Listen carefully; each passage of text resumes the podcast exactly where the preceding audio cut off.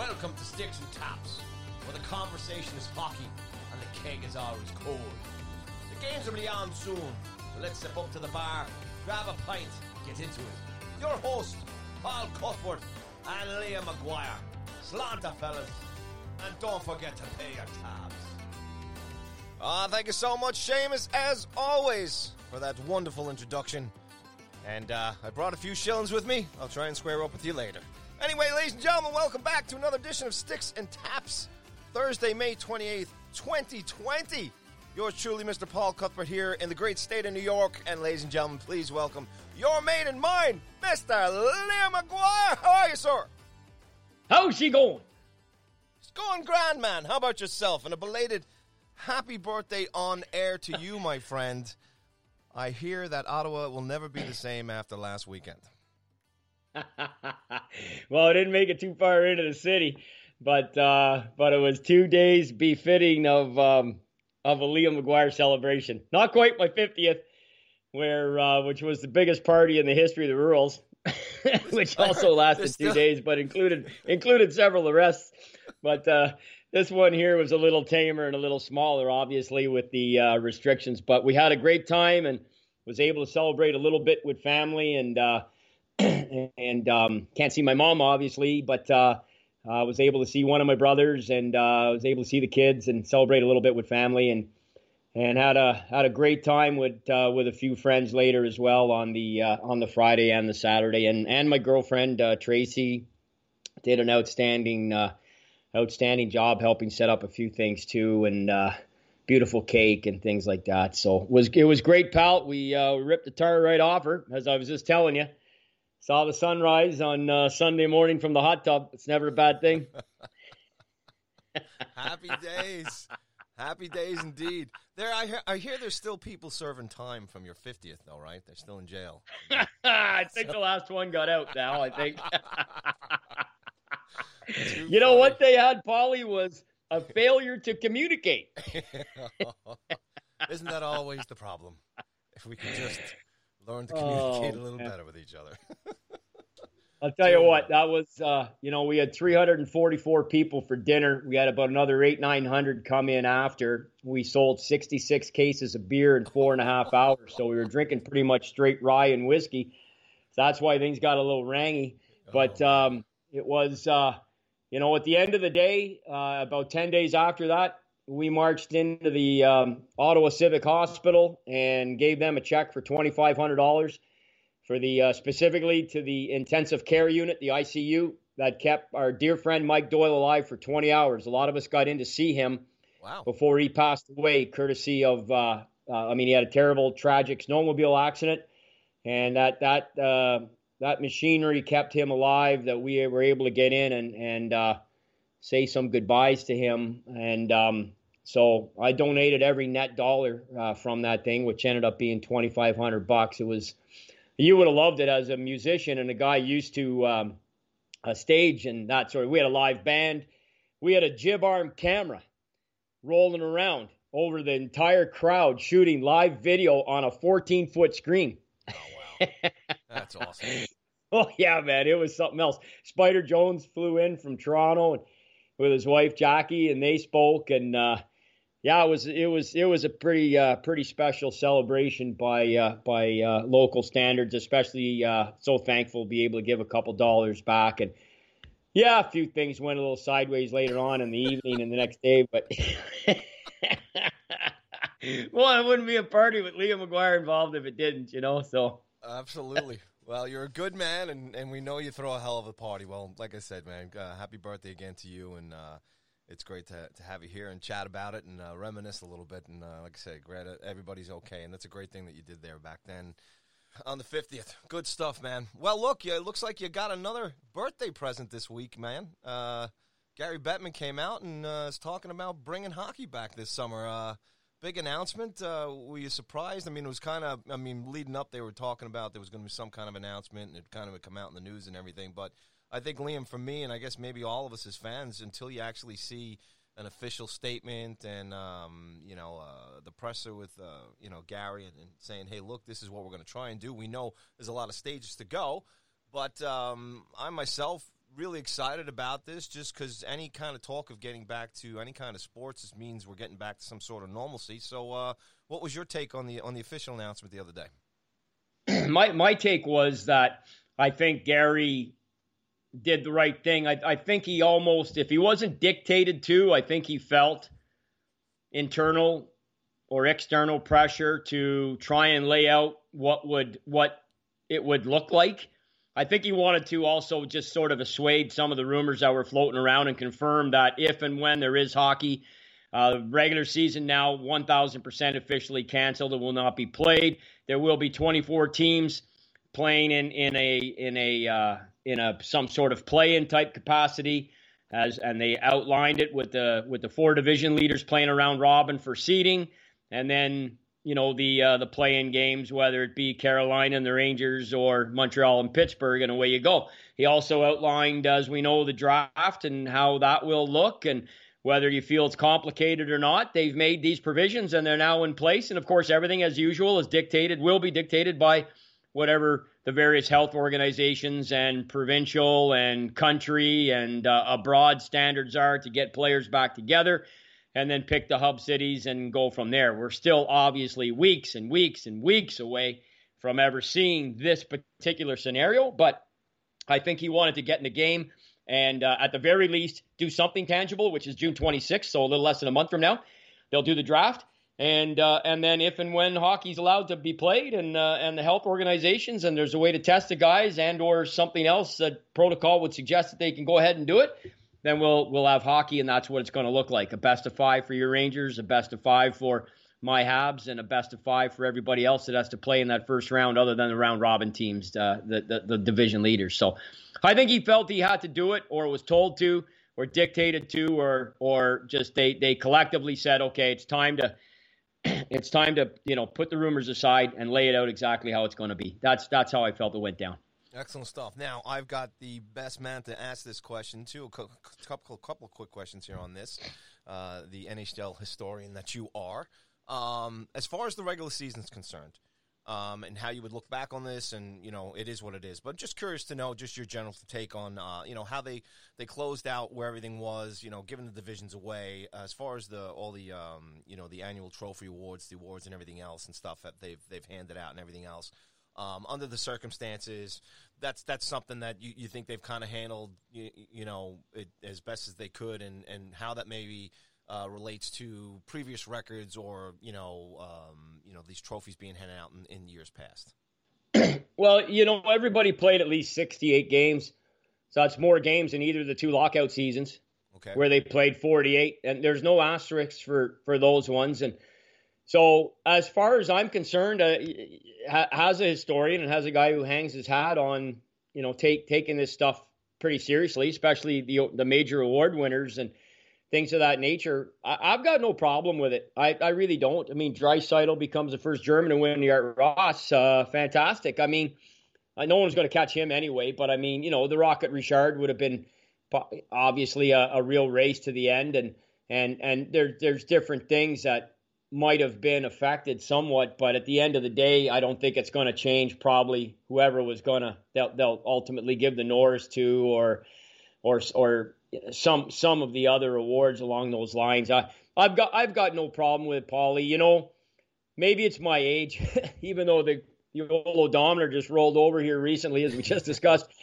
I I don't I don't have this you know, it, it just see you, you go on social media, which of course didn't exist 15 years ago, really almost in any format. So you had to do it the old fashioned way to talk or gripe if you had a problem with it. But now that, that everybody has the availability by by trying to um, stammer out a couple of sentences or 250 characters and make a comment, and most comments are negative, and most people want to be negative. It just suits their agenda. They're negative people to begin with, and and they're doubly so when they have a chance to spew their garbage publicly. So they most people are negative. I, I'm I just find I've I've lost that interest. I'm looking at it right now, starving for hockey because I live for the sport. I mean, it's been my life as far back as I can remember. I cannot remember any time in my life when I didn't gravitate to hockey.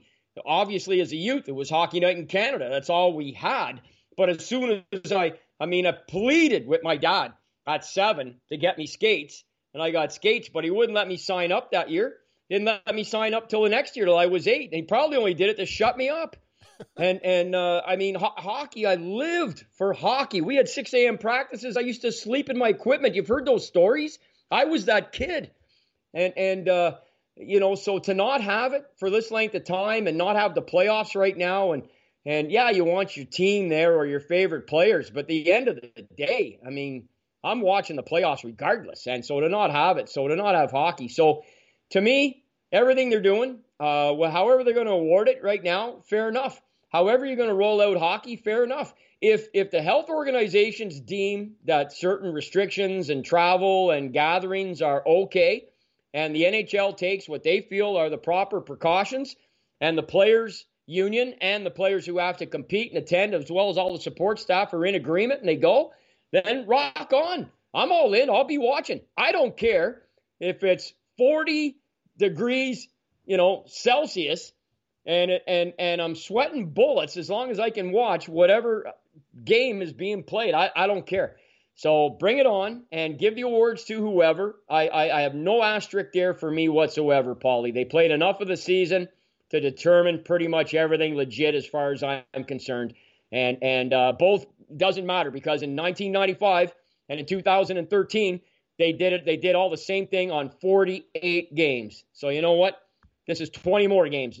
So it's uh it's more than more than good enough for me. Yeah, great stuff. Yeah, I agree with you. And as far as the, you know, I'm with you, man. Like, you know, you take you know, once we get there and they drop the puck and this thing happens or whatever, fans, no fans, whatever, however it gets done. Um, the format, uh, we just want to get your take on the format, and obviously, you know, when I th- when I, you know, I think anybody that talks asterisk next to the Stanley Cup, uh, whoever wins this thing, if it does end up going uh, full boat here, uh, is ridiculous because if you put this, you know, if this thing gets underway as it is, and I think it's a masterful tournament, the best way they could put it together. Uh, you know, you've got eight other teams now that, that, that have a chance at this because, respectively, where they were in the standings at the end of the year.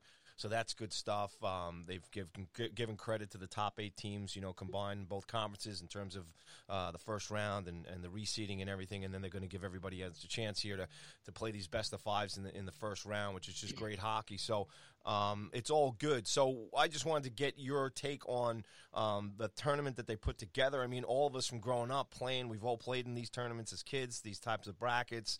Um, we all love the the World Junior you know championships. Um, you know, the Olympics, all this kind of format. So you look at this, you've got the greatest players in the world right here in North America, and they're going to go and play for the, you know, the best trophy in the world. And like I said, knock on wood, and everybody's healthy when we get through this and we get two Stanley Cup finals.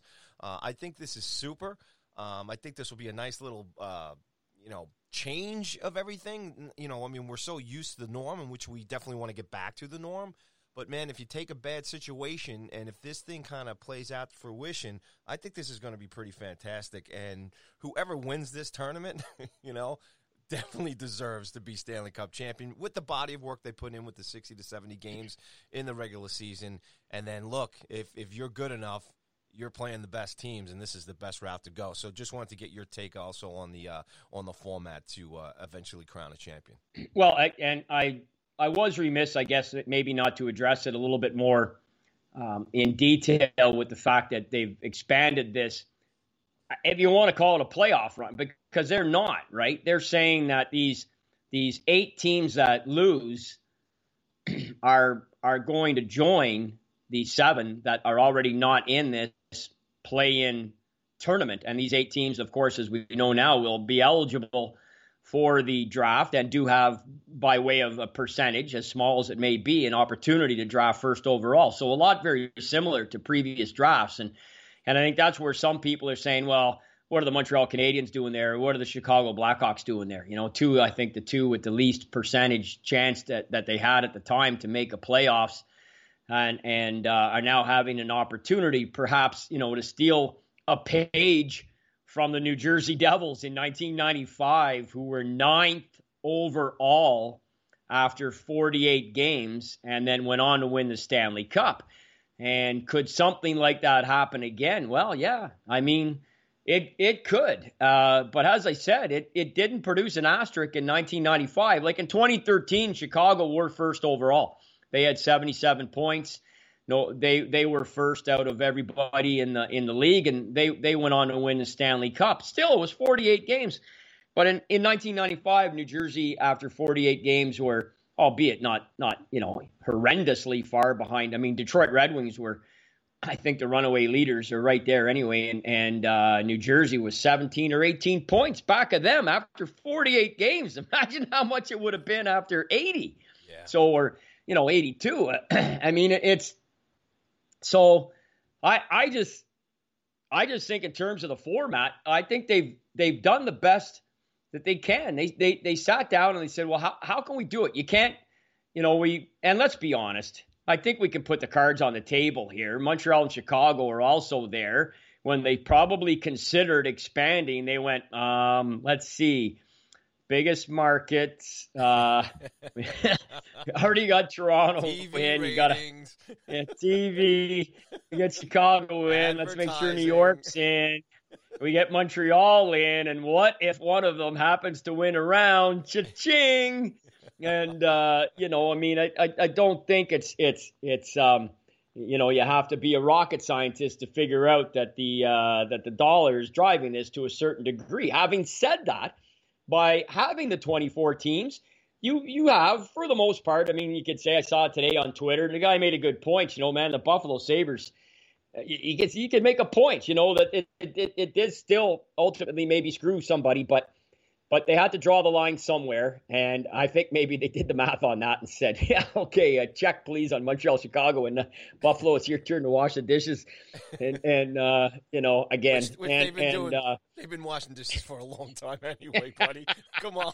yeah, it doesn't seem to really matter, you know. I mean, it's been all downhill really since the French connection, but but then you say, oh no, they got screwed. They got screwed in '99, and they did. That goal should never counted, and they, that that game should have continued, and maybe maybe they come back and force a game seven, and, and who knows? Hasek was playing out of his mind. Brett Hull was in the crease by a mile, and it forced the rule changes we know. So they got screwed there, and uh, they've been uh, they've been on some sort of uh, quite a quite a downward roller coaster really ever since. But uh, having said that, pal, you know what? Again, I will go back to what I say. Look, you know, there's no perfect solution here. I said to you weeks ago on the show that if you wanted to take the top 16%, going back, go like dial it back to 68 games, which I believe was the number that at least all 31 teams had played. Dial it back to that. Take your take your eight in each conference, winning percentages. There's your playoffs. You got your division leaders, and conduct your playoffs accordingly. They've decided not to do that because they said, hey, you know what if? What if somebody had to come off the mat in those last 11, 12, 13, 14 games, which we've seen numerous times? And they said, hey, you know what? We've got to step outside the box here. We're dealing with something we've never had to deal with before. So let's let's step outside the box, give everybody a shot. And if you do lose in the first round, guess what? We got a big carrot dangling for you. Go and line up, you know, in the uh, in the in, in the parade there for for the for the first overall pick. And who knows? Maybe you'll come off the mat there and maybe jump up a bunch of spots or whatever. Who knows? But uh, there's still a little carrot dangling for you there if you do happen, and whether you lose in three, four, or five. And so they make that first round five. Now, how as I understand it, as I understand it, uh, they have not determined yet if the second round, if you want to call it that, they're calling that now the official first round of the playoffs, if it would necessarily be a best of seven or not. What I heard is that the semifinal and the final will unequivocally be a best of seven, but there still has to be another round before that. So will that round be a best of seven also? And and really, it goes back to what you just said, Paulie, uh, just five minutes ago.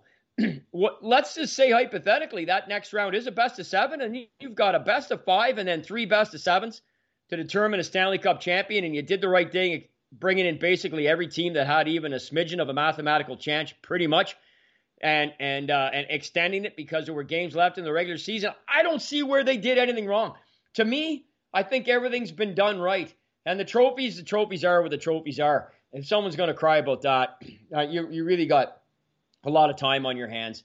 And, and just give us some hockey and see what happens. I mean, I, I think it's almost virtually impossible to handicap, but uh, uh, you know, if, they, if if if there is something where you go, oh my God, can you imagine? But even some of the players have said it. I've seen some of the quotes over the last few weeks, and the various players are going, this could be the most contested Stanley Cup ever because virtually everybody is going to be 100% healthy. Yep. It's just a question of what level of play you're going to get on the ice, you know, because who knows how many guys are being able to sneak away somehow and get on the ice in any way, shape, or form. I don't think many are, and I don't think those even that are are getting anywhere near the reps that would be conducive to being. So I know they're going to try and do some sort of mini camp and maybe an exhibition game or two. I don't know. I'm sure they're going to try, but uh, I, I, you know what, Paulie? I swear to God, as I sit here right now on May 28th, and with that that announcement now 48 hours old from Bettman, I got no problem, no problem with anything.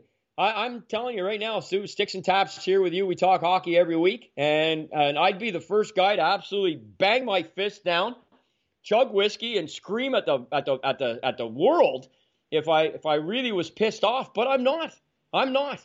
I I think good on them. I I think they have thought this through, organized it on paper at least to the best of their abilities, and uh, we're we're going to get what we're going to get. And and uh, God willing, it happens. I, I really think that's just the biggest question mark here because there's no way. I mean, when right? We're we're weeks and weeks away, weeks, probably still at least maybe two months.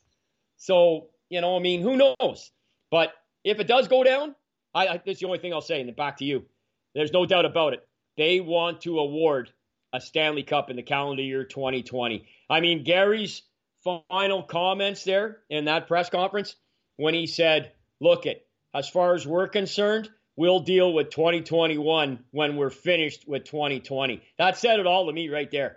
He wants a Stanley Cup awarded. He does not want a repeat of 101 years ago.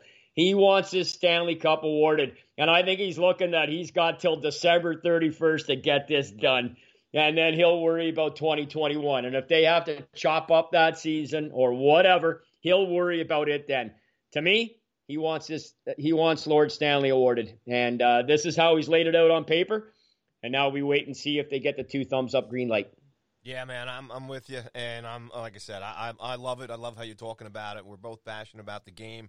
I give them credit for at least presenting this thing and and, and giving it a go uh, respectful to the fact that it's uh, it's still you know uh, we got a long road to go. And uh, if you read uh, the column in ESPN the other day with Don Fehr and the players rep, he says, "Man, he says this is just the beginning. There's so much still that has to be voted on. It has to get to the next stages. But, however, I hope it does."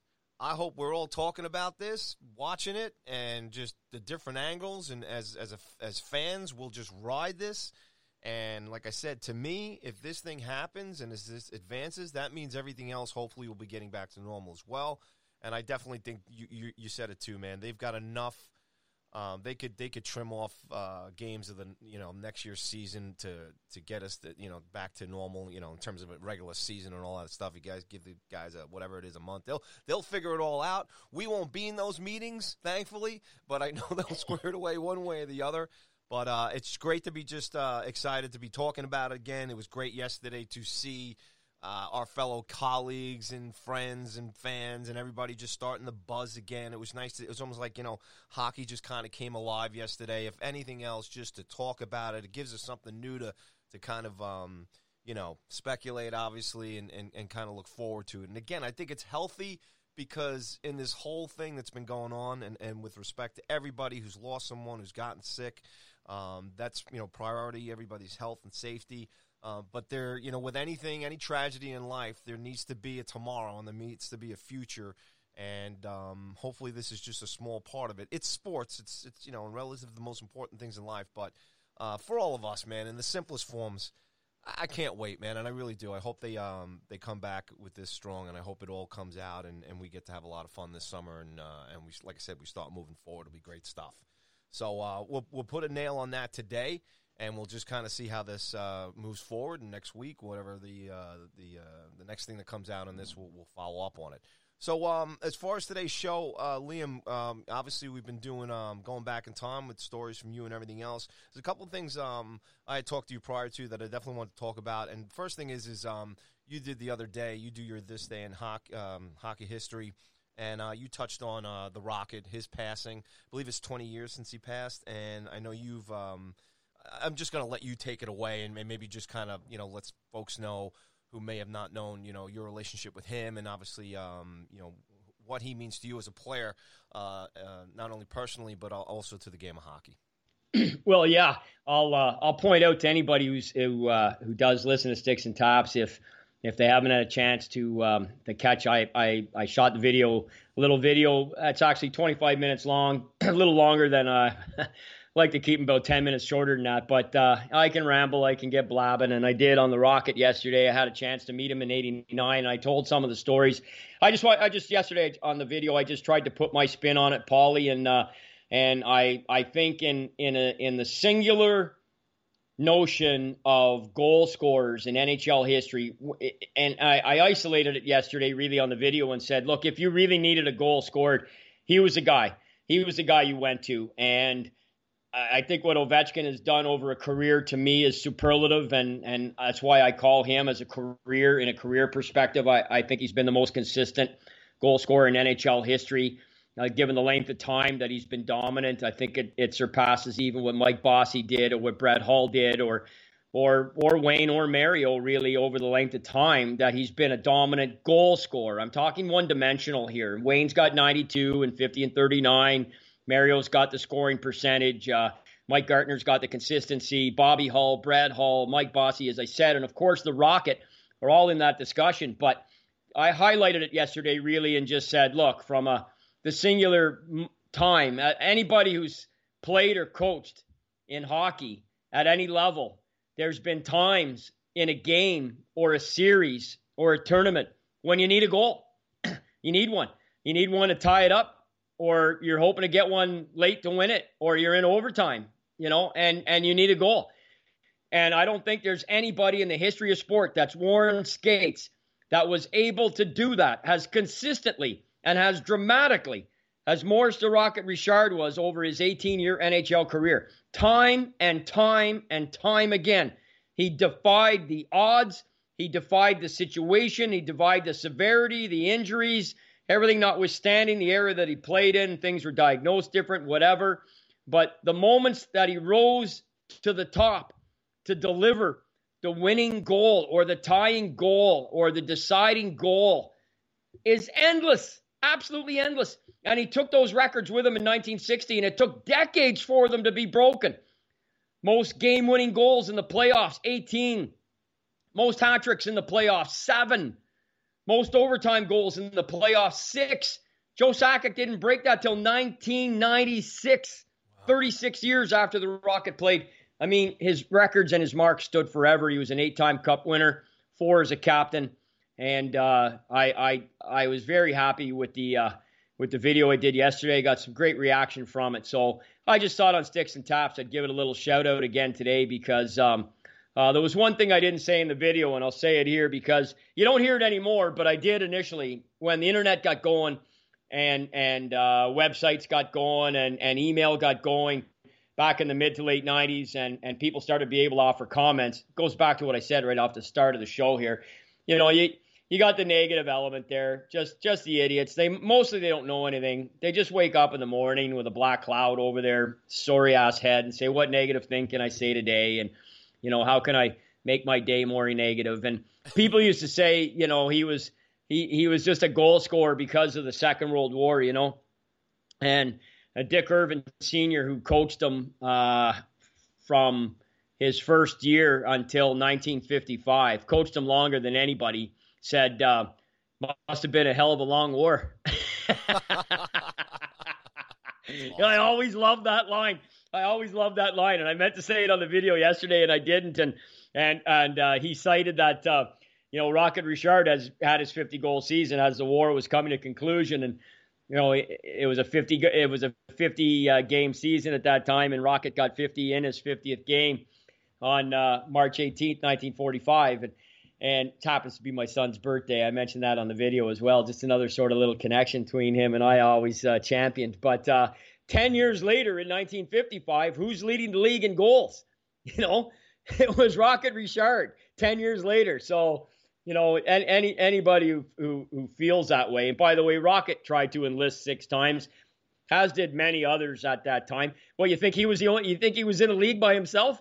I mean, when the war started, there were seven teams in the NHL. Do you think almost to a man, every one of them wanted to or tried to enlist, but the idiots who who say that they don't realize that you know, they were only taking able-bodied men. You couldn't be recovering from a broken bone or an injury or massive lacerations and cuts or, or eyesight difficulty or anything, and and that's why those NHLers were able to play in the late 30s, 39 after the war started on our front. You know, you guys came in, the Americans came in later after Pearl Harbor officially, but but I mean, the fact remains is that it ended essentially in 45. You had VE Day in May of 45, and then when the Americans dropped the two bombs and the, and the Japanese surrendered, we knew it, it was officially over. But at that point, you know, uh, you had a six-team NHL with multiple players that had tried to enlist, including Rocket Richard, and they they just the NHL just said to these guys, "Look, it, we were going to fold the league in 42. We're not gonna. We think the little entertainment that you can provide, please continue to do so. For the few people that can attend the games, and attendance was was mediocre at best, pretty much everywhere. I mean, you had a few, you know, in the playoffs, a few runs. The Habs in 44, the Leafs in 45, Detroit in 43. Um, you know, Boston in 41. That was before the Americans in Pearl Harbor. But that scene at Boston Garden when uh, the Bruins beat the Montreal Canadiens at the end of that season, and the Kraut line, Milt Schmidt, Woody Dumart, and Bobby Bauer were carried off the ice on the shoulders of the Montreal Canadian players because they had all enlisted in the war effort. Wow. And and and they were going to be allowed to uh, to they were they had all been granted um, you know they they passed the physical so they they were able to to to go to war. And and the Canadian players carried them off. Anyway, as usual, I start digressing. But I said everything about the rocket on the video if you do get a chance to watch it. And I, I, I just wanted really to say that quote from Dick Irvin Sr. because to me, the only thing I would say on you know on sticks and taps, and just to reiterate it here with us, Paulie, is that if you needed a goal scored at any time for whatever reason to win whatever or tie or, or eliminate or do whatever, he's the guy you're tapping on the shoulder as a coach. There is nobody. There is nobody else you're sending out there because, like Lynn Patrick said in 1952, Game 7, when the Rockets scored that winner with about three minutes to play against the Bruins, he said, even a Mack truck would not have stopped Richard on that play. That came from the Hall of Fame, Lynn Patrick. Uh, it's probably as, as, as articulate and descriptive and accurate a quote as you could make on that man. He went 5'10, about 185 pounds, chiseled out a rock with a heart the size of a lion and uh, and a will to win unlike any other. So 20 years ago yesterday, he passed away, and uh, we remember him fondly for sure. An absolute legend, no doubt about it. If uh, if you're a hockey fan, you better know who Maurice Rocket Richard is, and uh, anybody out there who's got young kids, you better teach them.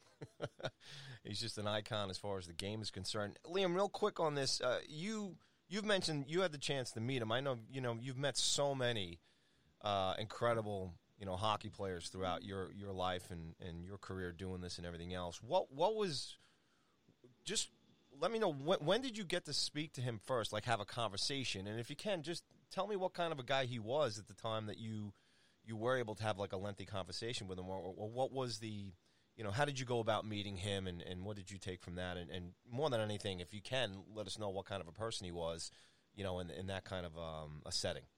He was intense and and and that's the uh, the the everybody and their brother who's met him. Many people anyway have have written stories and have written blogs. I've read a bunch, and and they're all good. Every everybody's encountered. People have sent me their pictures having met him and everything like that. I, I was part owner of a bar in Ottawa in the late '80s and early '90s called the Original Six, and and um, it was a hockey bar, obviously, through and through. We were the second bar in Ottawa, the region of Ottawa Carleton, to have a satellite dish in 1988. There was only one other place that had a satellite dish in Ottawa in 1988, and that was the Prescott Hotel. We were the second spot. And Gordie Howe and his wife Colleen, uh, Colleen mostly, wrote a book called After the Applause. And and it was uh, it was a book written on about 15 guys, 15 or 20 guys, fairly fairly significant names in the NHL and what they were doing after hockey. And uh, she set up a cross Canada tour, and and with her for her and Gordie, to promote the book. And then in different parts of the country, she would solicit other people to come. And and when they got into Eastern Canada, she asked Rocket Richard and his wife, and Gump Worsley and his wife to uh, to attend uh, some of the uh, promotional um, moments. And and uh, when they came to Ottawa, they heard about my place and they heard about me. So I, I got a call from the publicist saying that uh, the Howes and the Richards would like to come to your bar and uh, and meet you and do the do the event at your bar. I mean, you want to talk about pumped? That's probably I'm not. I swear to God, it's one of the top proudest moments of my entire life. And they they phoned me in the summer, late summer of '89, uh, and we set it up for November of '89. And we had a tiny little bar. It was only 106 seats, but uh, you know we had over well over 200 people in there that day. And the rocket came in. I told the story on the video. I can see it in my mind if I close my eyes, clear as day. He is coming through the crowd nobody knew. Nobody was stopping him. He's just coming through the crowd looking for anybody official, I guess. So I stepped up and and introduced myself as one of the owners and, and running the event and everything. And, and his first words out of his mouth was, uh, I need a place for my wife to sit down. And I said, Yes, sir. We've got an area up here for you guys. And, and uh, he, he, said, Okay, I'll go tell the guys. I said, I'll get the guys. He said, uh, I'm going to get my wife. I said, Okay, no, no problem. No problem and he went and got his wife, and and uh, and then they all came in. Eddie Shack was with them too. He didn't have his wife with him. He was absolutely out of control. He was just hammering back the pints, and uh, it was it was it was pretty. He caused a bit of a disturbance over at, at at a convenience store right beside us there. I had to go over and get him out of there, but. Um, that's another story. Another story. anyway, yeah. Oh, jeez, Eddie Shack. Any, anyways, uh, uh, Rocket was there and, and live TV was in the house and they did an interview with Gordie Howe and and they were talking about Gordie Howe about making a comeback in 1989, facetiously, of course, but Rocket stood up and yelled, Hey, what about my comeback? I, I'd been talking to him for 15 minutes at that point. I was talking to him about everything. But you know what? It was amazing how much he didn't remember. You know, like I, I was talking to him about his first goal and his and his 500th goal. He remembered that. But there were other things, you know, like the goal I just described to you against Boston. He has he's virtually no memory of it. None. None.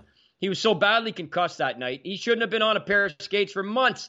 But but he went back out and scored that goal. And and uh, he doesn't really remember it, but he remembers he remembered a lot of other things. I'll never forget him telling me that when I told him, I said that that rivalry with Detroit and you and Gordie said no, not even close to what we had with Toronto. Not even close. Wow. Said hated the Leafs with a passion with a passion. I wanted to run every one of them over. and and if if if you look at uh, some of the stats in some of those games in the late 40s and early 50s, the brawling. I'll tell you what, man. It was it was like really it was like it was like 30 guys waiting at at a at, for a horse race for the gate to open so they could charge out of their dressing rooms the national anthem, all that did was delay the inevitable by about three minutes, and then it was on. Real life Spinal and, Tap. And, uh, yeah, yeah, man, I'm telling you.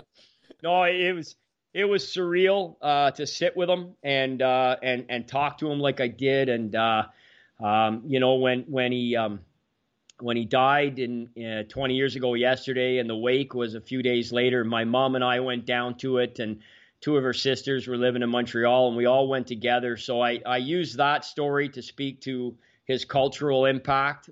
I, I, I wanted to stay in, I guess, you know, to use the expression today, I wanted to kind of stay in my lane, you know.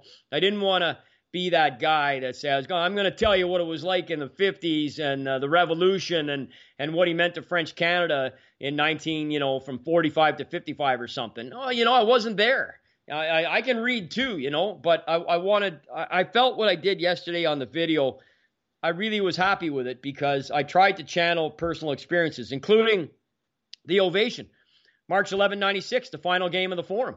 Uh, one of the greatest sports building of all time. And you know, Paulie, you're right there. I mean, MSG takes a backseat to no sports building. And, uh, but the Montreal Forum, from a hockey perspective, takes a backseat to no hockey building. And and that's that's just beyond you know beyond debate. And that night, that building closed for the final time, and I was there. And that ovation for the Rocket will go down in history as one of the most emotional outpouring of admiration and love for a human being from the sports world that you could possibly ever have.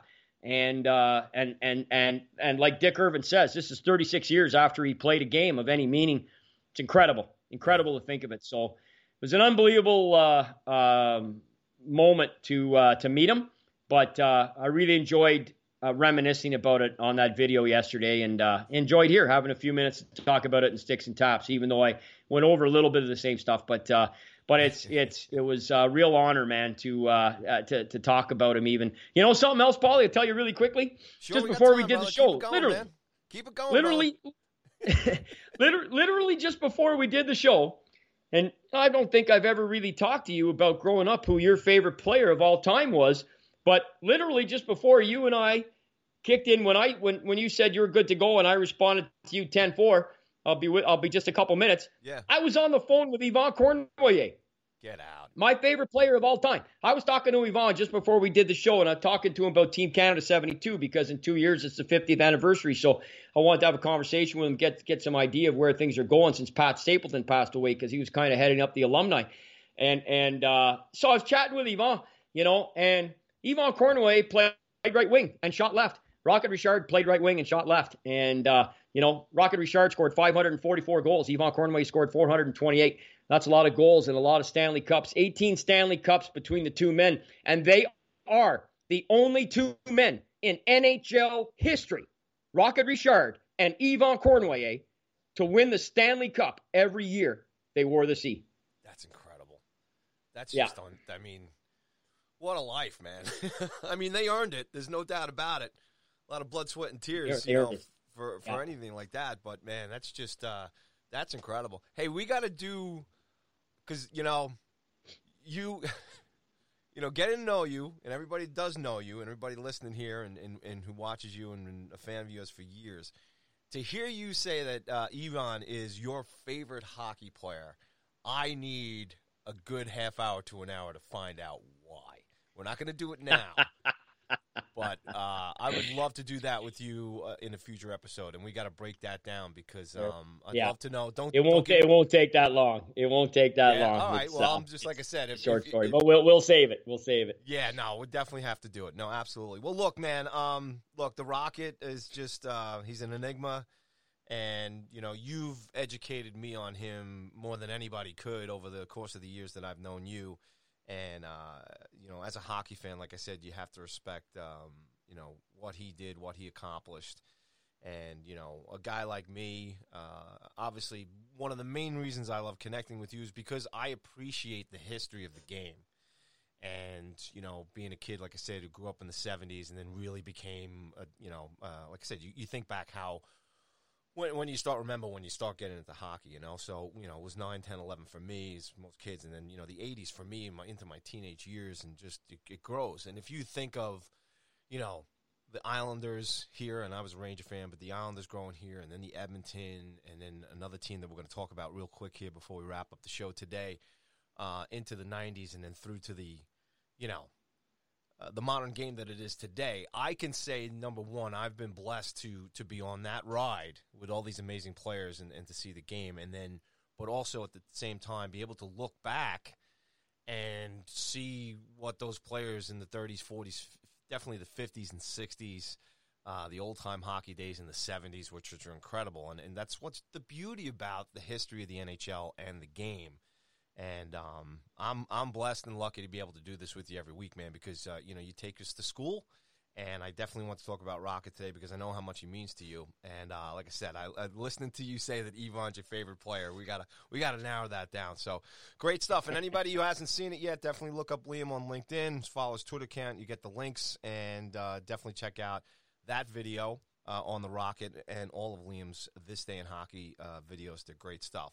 So Liam, real quick, man, um, and and we got some extra time here. I know we talked about I got to jet out of here, but I want to give this a little bit of time, have some fun. We'll get to our Irish song, and, and for all of you uh, faithful followers, it's it's not a Clancy Brothers song today, so stick around, stick around for the surprise. That's right. all right. That's right. but another anniversary this week was the 30 year anniversary of the uh, 1989 Calgary Flames Stanley Cup Championship. I'm sure anybody who's on social media listening to this shows, I'm sure I've seen the the Twitter posts and the media. Uh, they had all the uh, the alumni, the, the, all the teammates passing around this cup and, and clips, and it was just yeah. fantastic. And you know, for me, again, just the reason I was bringing up the '80s and stuff, um, that was just an amazing decade because, like I said, you you, you had the Canadiens hand over the the baton to the Islanders, and then the Islanders handed over the baton to the Edmonton, and Edmonton was on this run where they were never ever going to lose again. It was they were going to probably win like eight or nine cups. I mean, that's just how when they slayed the Islander, Islander dynasty, or I mean, it was just forget it. You know, it looked like it was lights out. And then here you go, 1989. Uh, the Oilers get beat by the Wayne Gretzky and the Kings there, and sure enough, um, they, um, you know, the Calgary Flames get an opportunity here, and they win the Stanley Cup. And the reason I wanted to touch on it today and seeing that clip yesterday was for me as a kid, seeing that that old lineup from that team and all those names that came back, starting with Lanny McDonald, you know, great big personality, and then just the rest of them, Theo Fleury and, and Dougie Gilmour, and and it just goes to Al MacInnis, and it goes on and on and on.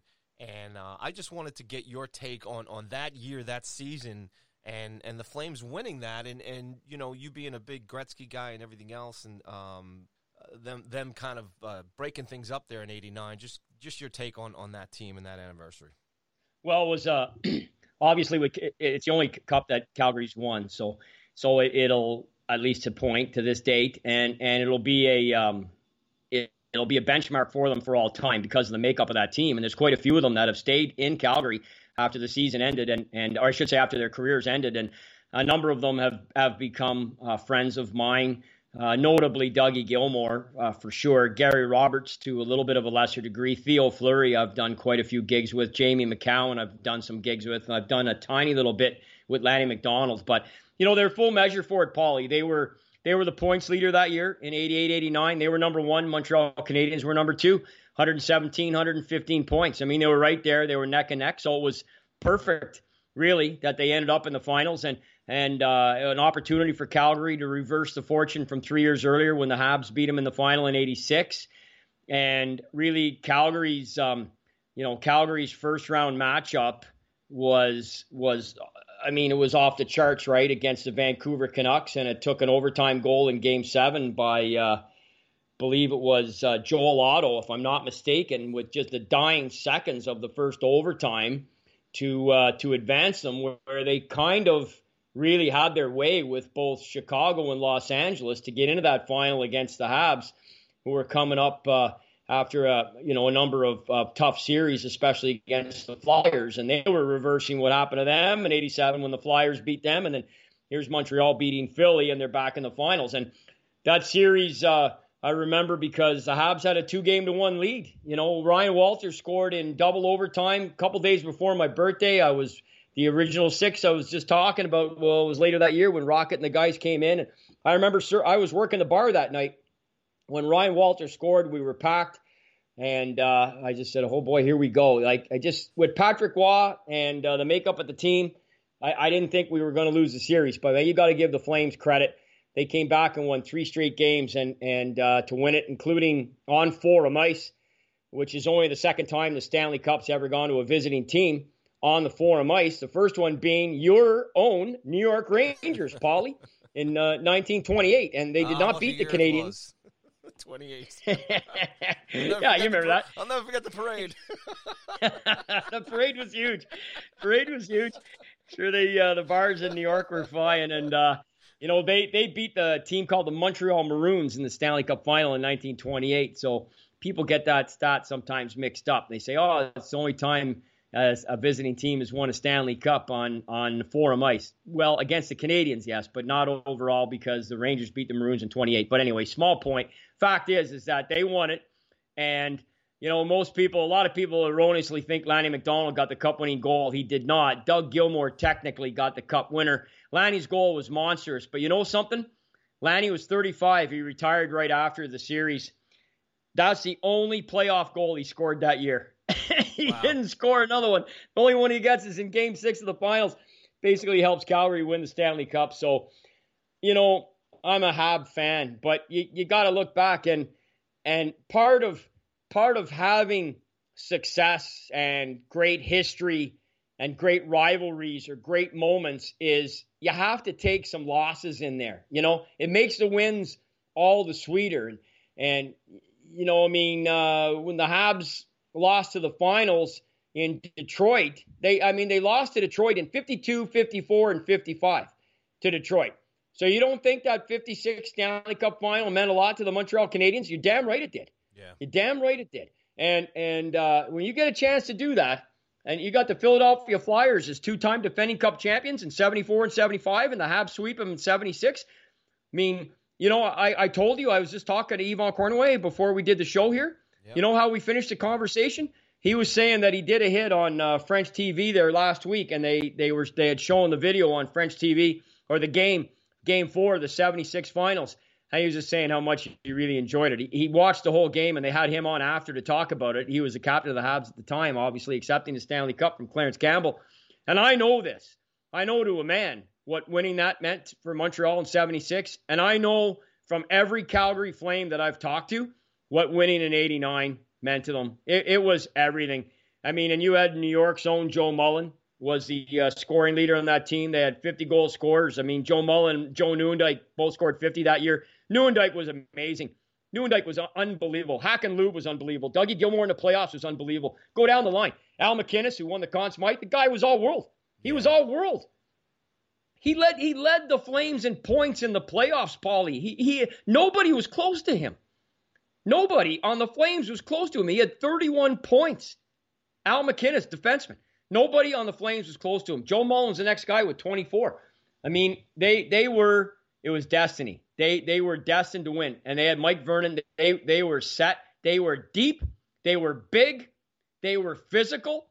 If you wanted to brawl them, they were good to go. They had like eight, nine guys with over 100 minutes in penalties that year. I think they had four over 200 minutes, including Tim Hunter and and uh, you know even Roberts himself, Joel Otto, go down the line. Like they played any way you wanted. They had the scoring, they had the defense, they had the goaltending, they had the size, and they were just a bigger, better version of the of the '89 Habs, and and that's why they beat them. The better team won for sure, and and uh, good on them. I, I I think it's great. And what they did on Twitter the other day was absolutely priceless.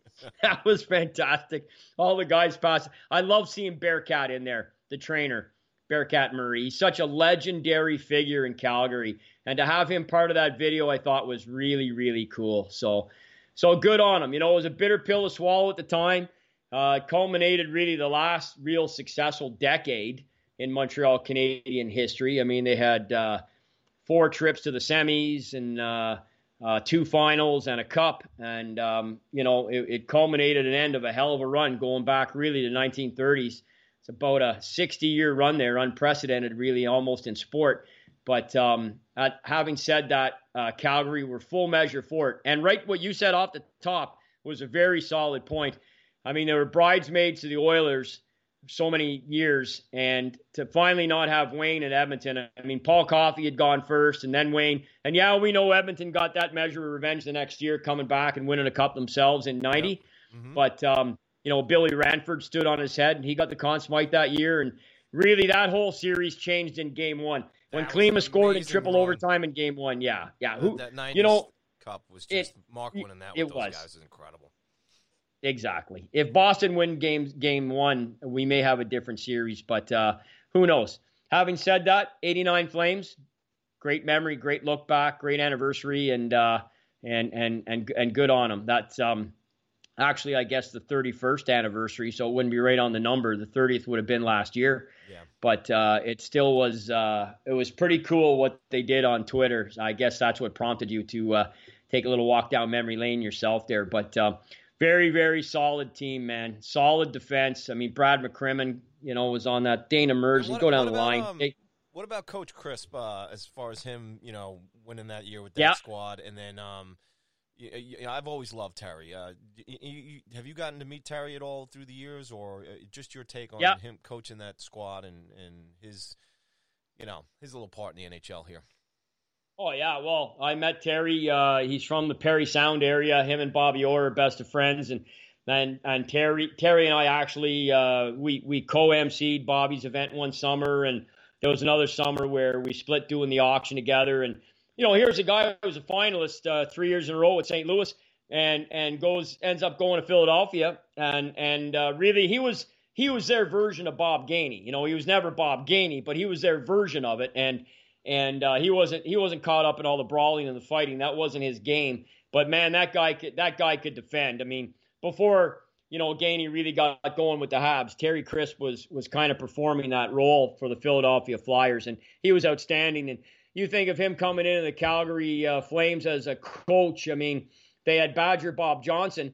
Who, who took them to the finals in 86 and it's kind of ironic you know he let badger bob go he goes to pittsburgh helps them win a cup and then gets stricken with cancer as we know and passes away and the guy's a university of wisconsin legend and and Terry Crisp steps into those shoes and and uh, and and ends up uh, becoming the Cup winner in in Calgary. And of course, Badger Bob at least did get a chance to hoist Lord Stanley uh, after an outstanding uh, collegiate career. So. Um, uh, much respect, obviously, always. But Terry Crisp, I did get to meet uh, several times. I've interviewed him before. He's he's exactly like he sounds on TV or radio. He's a bundle of energy. he's got a great memory. He loves reminiscing. And uh, he's as proud of that 89 team as a coach as he is of those 74 and 75 Flyers as a player. He really is. And he's just um, got an incredibly docu- well documented, substantial history in the National Hockey League as a player and a coach and an analyst and uh, and everything else going back years. And I got I got a lot of respect for him. I, I consider him an acquaintance, definitely. I just don't get to see him much anymore, but uh, he's he's he's doing you know TV for Nashville now for the Preds, and and God willing, uh, some point in time again, you know, I'll get a chance to hoist a pint with him. But I certainly did in Parry Sound a few times, and and I know he enjoyed uh, my company because um, he he he respects what I do and what I know, and I certainly do him as well. Uh, he's just a prince of a man, as I like to say, and yeah, much respect, definitely. well said, man, and and my probably two of my favorite TV, uh, and they were doing radio together for years before they just recently moved, uh, or they, they flipped it back one or the other. But the great Pete Weber and Terry Crisp doing the Oh, yeah. Nashville Predator games. I mean, you you couldn't Yeah. ask for a better combination. I've had the pleasure of obviously having Pete on my shows throughout the years, and, and he's he's great like you too in terms of like history and everything else. He's and he's such a wit and a whiz, and and those are just two super personalities off the ice or off the air, you know, and then to hear them uh, talk games is just uh, fantastic. The only other guy that I, I love uh, a little more too is, is Espo doing the lightning stuff over the years too. fantastic, man. Oh man, There's some Oh, great uh, that's clips, man. that's so that's so bad that it's good. yep. It's it, it's so bad. it. It should be required. It should be required listening or viewing. I'm not sure if they've got him on TV or if he's just doing radio. I'm not sure with, but some of the clips from last year or in the last year to two that he's done. And I love the guy. But oh my god, oh my god, it's bad. It is. It is so bad. It's good though. But it's uh, it's funny as hell. You know, it's it's it's funny as hell. And uh, you know, as far as I'm concerned, he played the greatest 20 minutes of hockey of any man in history in a third period game, 872. And you want to talk about a will to win? He wasn't going to let Canada lose. And and uh, I, I got I got all day for him. And and when I was on national TV here in Canada in the year 2000 on November the 10th on TSN with Phil Esposito and Paul Henderson. And Paul Henderson is the one who uttered that statement. And he said, uh, he said, this man here, and he pointed at Phil, played the greatest 20 minutes of hockey that's ever been played in the history of the sport. And Phil had no idea that Paul was going to say that. And he was so humbled by it and so taken by it, he, he could barely, barely utter, you know, a response. And uh, I'll tell you what, uh, the hair in the back of my neck's going up even telling you that. So I, you know, Phil as a player is well documented as an analyst. Or, or And the GM, of the New know- York Rangers. oh, listen. Not a great Hey, run he's there the guy either. brought Gila back. He brought Gila back. Oh, And, oh, you know, yeah. he, Marcel he put Dionne, on the line yeah. with Marcel Dionne. Yeah, You Michel know, Bergeron behind the bench. Oh yeah, happy days, buddy. Bring all those nightmare memories back. I know, I know. Not no, some, they not some they were memories. nostalgic. They were fun, but I'll never forget. Uh, Dionne was the quote unquote he was brought in because he was a power play specialist. He was. And I mean, come on, you know, we could, and I laugh at that only because where Marcel's age was at the time. That's all. Uh, you know, it was just so funny. But, you know, I love Phil through and through. But man, when he was GM of the Rangers, man, oh, that was a tough, tough Yeah. time, man, tough time. But uh, all the respect in the world for Phil. I, I you know, uh, I just love him. Dave Mishkin is the guy he'd been doing radio with uh, with the Lightning over the years, and uh, I just remember going back when the the Lightning were in the, the Stanley Cup Finals there back in you know uh, 2000s and stuff, and I'll never forget some of the broadcasts because Mishkin, if you know Dave, he's he's one of the most you know energetic uh, on-air broadcasters. Right, he really gets into the goal scoring and everything else. It's he's got his own unique style, and then and Phil would just I could just picture Phil with like a, a shot glass. He's he's he's down in some one of his favorite you know his beverages there. and You know he's doing it on air or whatever, and he would just have these. You know, can you believe that guy just called that penalty? You know what I'm saying? Just. Oh, I know. just calling it like it is. Hilarious. But great stuff, man. Great memories, and uh, you know, thanks for uh, you know touching on the uh, on the Flames there too, man. Like I said, for me, it's uh, you know those like I said, those are my teenage years. So those are the um, those are just great years. All those those final runs and everything, and it was different. We didn't have the social media like we have today, and the, the advantages. So it was you know those were focused things. And I do apologize for skipping the '86 Canadiens there on my introduction to uh, the Flames and. And, and the Oilers. That's quite all right, So I pal. apologize, man. But uh, no worries, man. yeah. But No. uh, great stuff, and uh, No worries. yeah, man, the, the Habs have lots to fall back on, right? they sure do, man. no doubt about it. All right, great stuff, man. Uh, uh, you know, hockey's hopefully coming back here in a couple months, and uh, you know we're gonna keep doing this, obviously, and having some fun. And we've got a couple of things to talk to down the road uh, until the puck does drop. So anyway, let's wrap up the show today, Liam, as we do always with uh, a node to an Irish uh, classic song. And again, we have a surprise for everybody today. It is not the Clancy Brothers. We love them so. They've given us. Uh, just tons of great music. But, um, you know, Liam, why don't you take it away here and, and tell us where we're going with today's Irish Heritage Classic song on Sticks and Taps?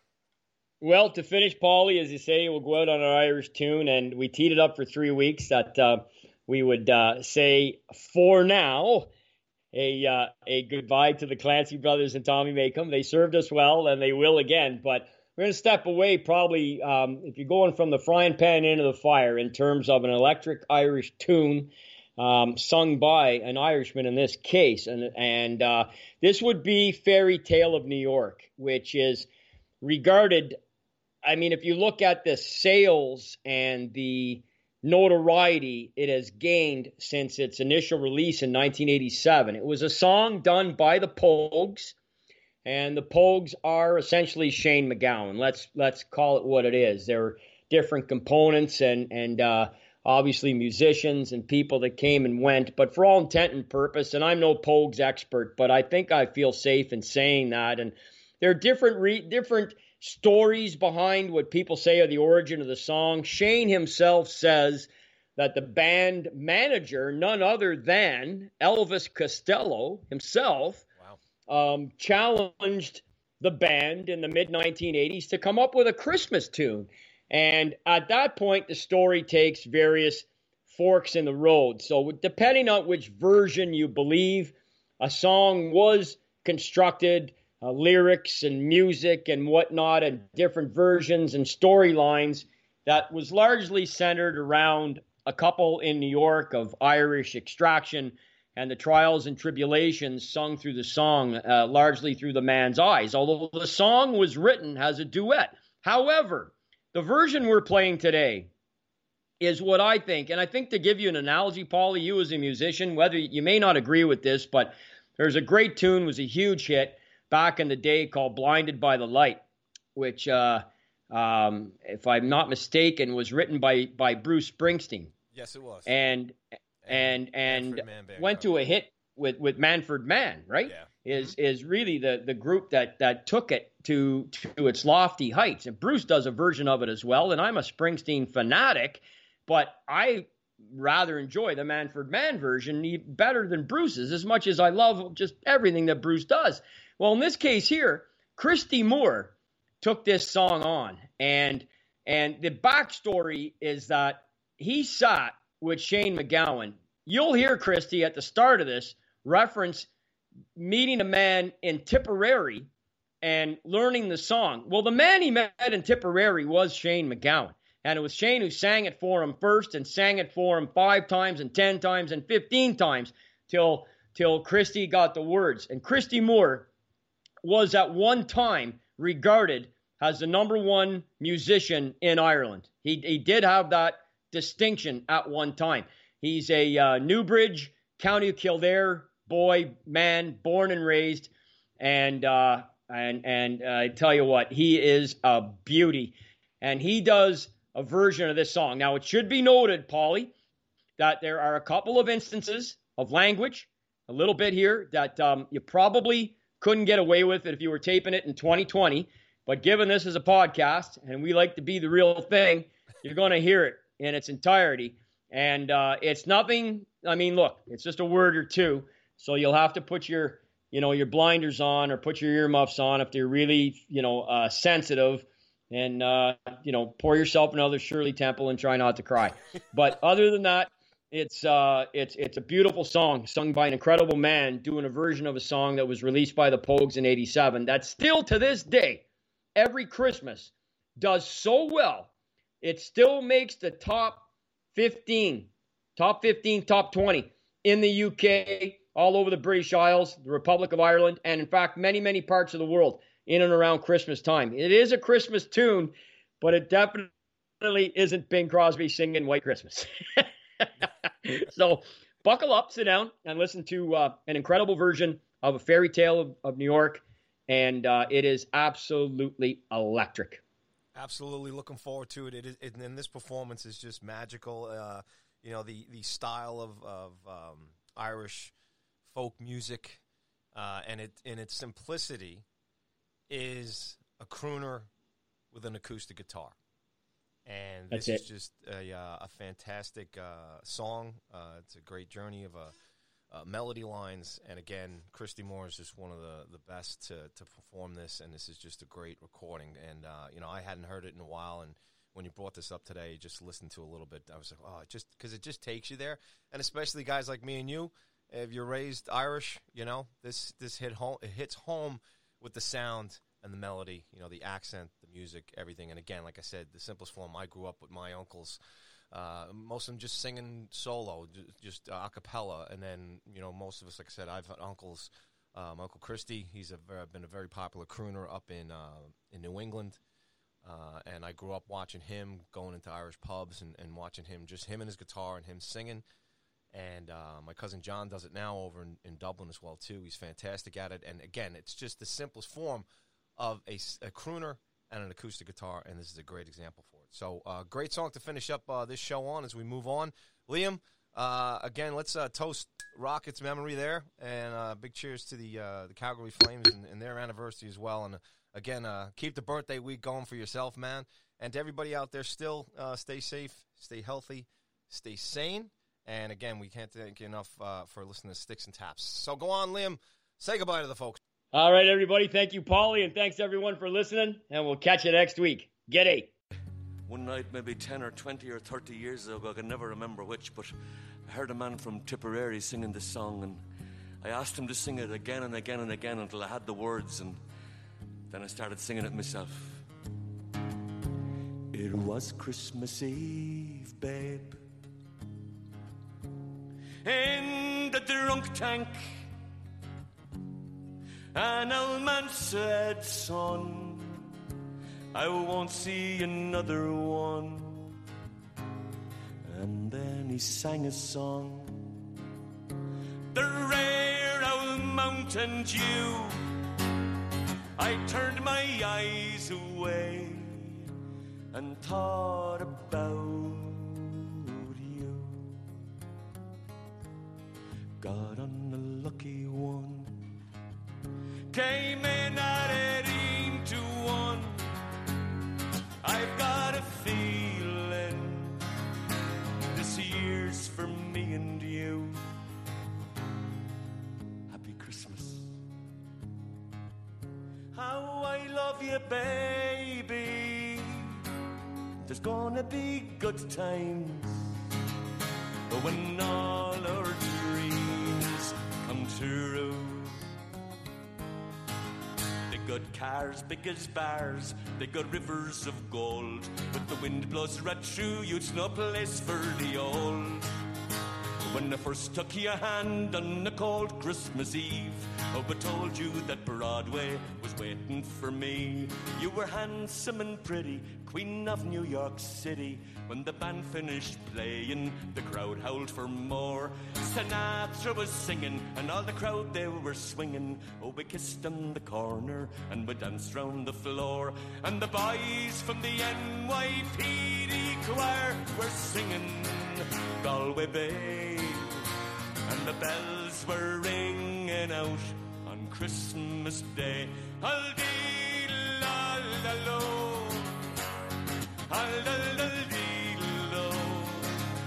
Al-dee-dal-do. I could have been someone, and so could anyone. I took my dreams from you Oh, when I first met you. I kept them with me, babe, and I put them with my own. Can't make it all alone. I've built my dreams around you. You're a bum, you're a punk, you're an owl whoreon junk, lying there under the rip, nearly dead in the bed. Yes, scumbag, you maggot, you cheap, lousy faggot. Happy Christmas, me arse. Oh, I'd rather be dead. And the boys from the NYPD choir were singing Galway Bay. And the bells were ringing out on Christmas Day. Oh, I love you, baby. I've got a feeling this year's for me and you. Happy Christmas. How I love you, baby. There's gonna be good times when all our dreams come true. So happy Christmas. I love you, baby, said Shane MacGowan from Puckane in the County Tipperary one grand Friday morning, and I, I took him by the hand and I, I gazed into his Tipperary eyes and I, I kissed him on the lips and I said, Hey Shane, I love you too, baby. Okay.